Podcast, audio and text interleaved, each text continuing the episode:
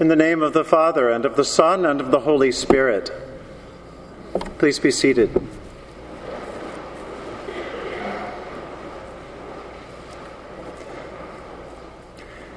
For some reason this year, I've been noticing the nutcracker everywhere. The nutcracker, the performance, not the tool, of course. From school assemblies to Lincoln Center, it seems like I have friends and family who've been attending Nutcracker performances. One I missed that some of you may have seen has evidently been going on for years, the so called Yorkville Nutcracker. It played at the Kaye Theater at Hunter College, and it's set in New York in the 1890s and features landmarks that we know and love. Let's go next year. There's an abbreviated one hour nutcracker. There's a hip hop nutcracker. There's a puppet version of the nutcracker.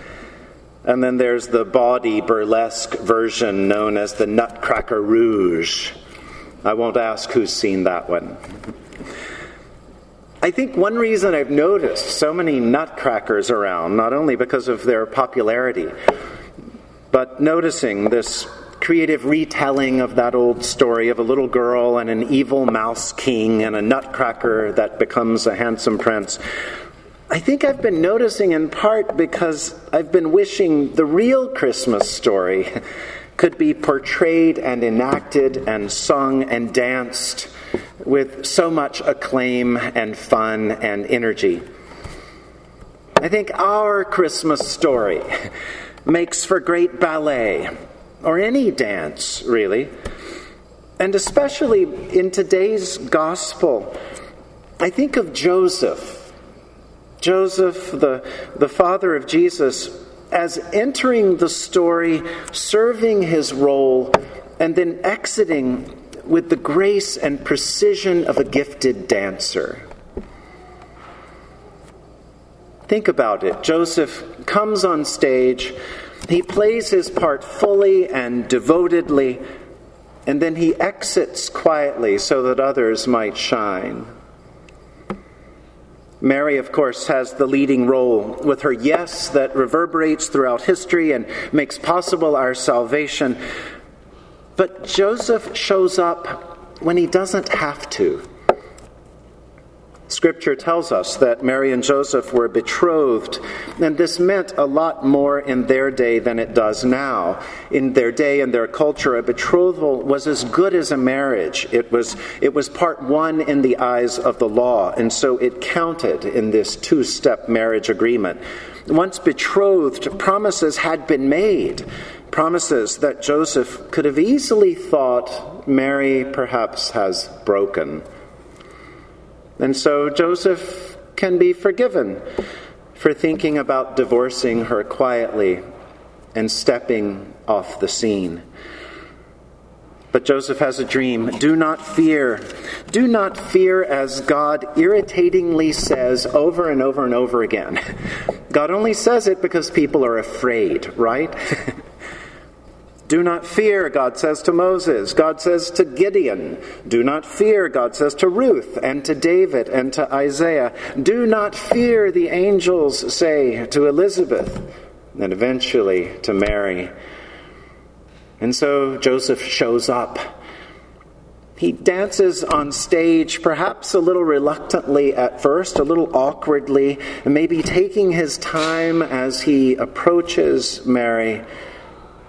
But he does move in. He moves in closer in faith and in love. And I imagine that Joseph takes Mary in his arms and they dance. Not much is known about Joseph. Some suggest he was much older and perhaps had been married previously, and that explains why later in Scripture um, Jesus has stepbrothers and stepsisters we know that Joseph was a woodworker, which would have been a steady living. He could provide, he could shelter, he could protect. And so, filled with faith, Joseph is able and willing to lead Mary to Bethlehem and then to Egypt for safety and eventually to Nazareth for a home. Joseph is nimble on his feet.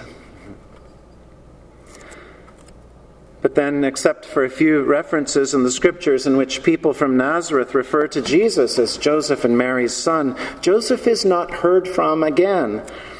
It's as though he enters the stage, brilliantly dances his part, and then bows out gracefully. Most traditions assume that Joseph must have died sometime before the crucifixion, because you'll remember it's from the cross that Jesus entrusts his mother into the care of his friend John, and vice versa. There would have been no need or reason for that had Joseph still been alive. Though the Christmas story of Mary and Joseph and Jesus is told and retold in many forms, if it were a dance, I think we could all learn a little bit from Joseph's role Joseph shows up when he's asked to, without regard for fear, without worry of being ridiculed by his friends or family or community, but with a faith in God's will and God's way. Are there tasks or responsibilities or opportunities to which God is calling you this season or in the new year? Secondly, Joseph provides and cares and offers and supports, careful never to make it all about himself, but to support others in their roles. How might God be calling you to continue to do the hard thing, to show up, to do the unpopular thing, the very thing that you know is holy but might lead to ridicule or misunderstanding by others? And finally, Joseph certainly knows how and when to bow out gracefully, allowing others to do their part, to grow and to flourish and to fill the stage with their life. Is there some area or some thing that perhaps God is inviting you to, to release, to step back from, so that someone else might shine a little more? Joseph is a model for humility in its best sense. He's, he's strong and confident and knows who he is, and yet doesn't overthink it or overdo it or overplay the role. As wonderful as Joseph can seem as an artful dancer, as a father, as a husband, one of the things that attracts me so deeply to Joseph is his humanity. He's entirely and utterly human. W.H. Auden gets at this beautifully in his great poem, For the Time Being, often nicknamed the Christmas Oratorio. There's a whole section of that poem subtitled The Temptation of Joseph. And in it, Auden imagines how Joseph must have been tempted to divorce Mary, to, to leave town, to refuse to be part of this, whether it's God's plan or not. Auden imagines Joseph hearing the gossip about Mary and beginning to wonder. And so a chorus whispers in Joseph's ear Mary may be pure, but Joseph, are you sure? How is one to tell? Suppose, for instance, well. And so Joseph goes off by himself to sit and to ponder and to pray. And he prays how then am I to know? Father, are you just? Give me one reason. But the angel Gabriel tells Joseph a simple no. And so Joseph prays again All I ask is one important and elegant proof that what my love had done was really at your will, and that your will is love. But Gabriel speaks for God again. No, Joseph, you must believe. Be silent and sit still. And so it ends up that Joseph's dance is probably not perfectly smooth or overly rehearsed. It's improvised like ours. This faithful dance of St. Joseph and Mary, the mother of Jesus, is more like ours than not, lacking perfect choreography, less than optimal lighting, never enough time for rehearsing or planning. and yet faithful to the calling of God, stumbling and all.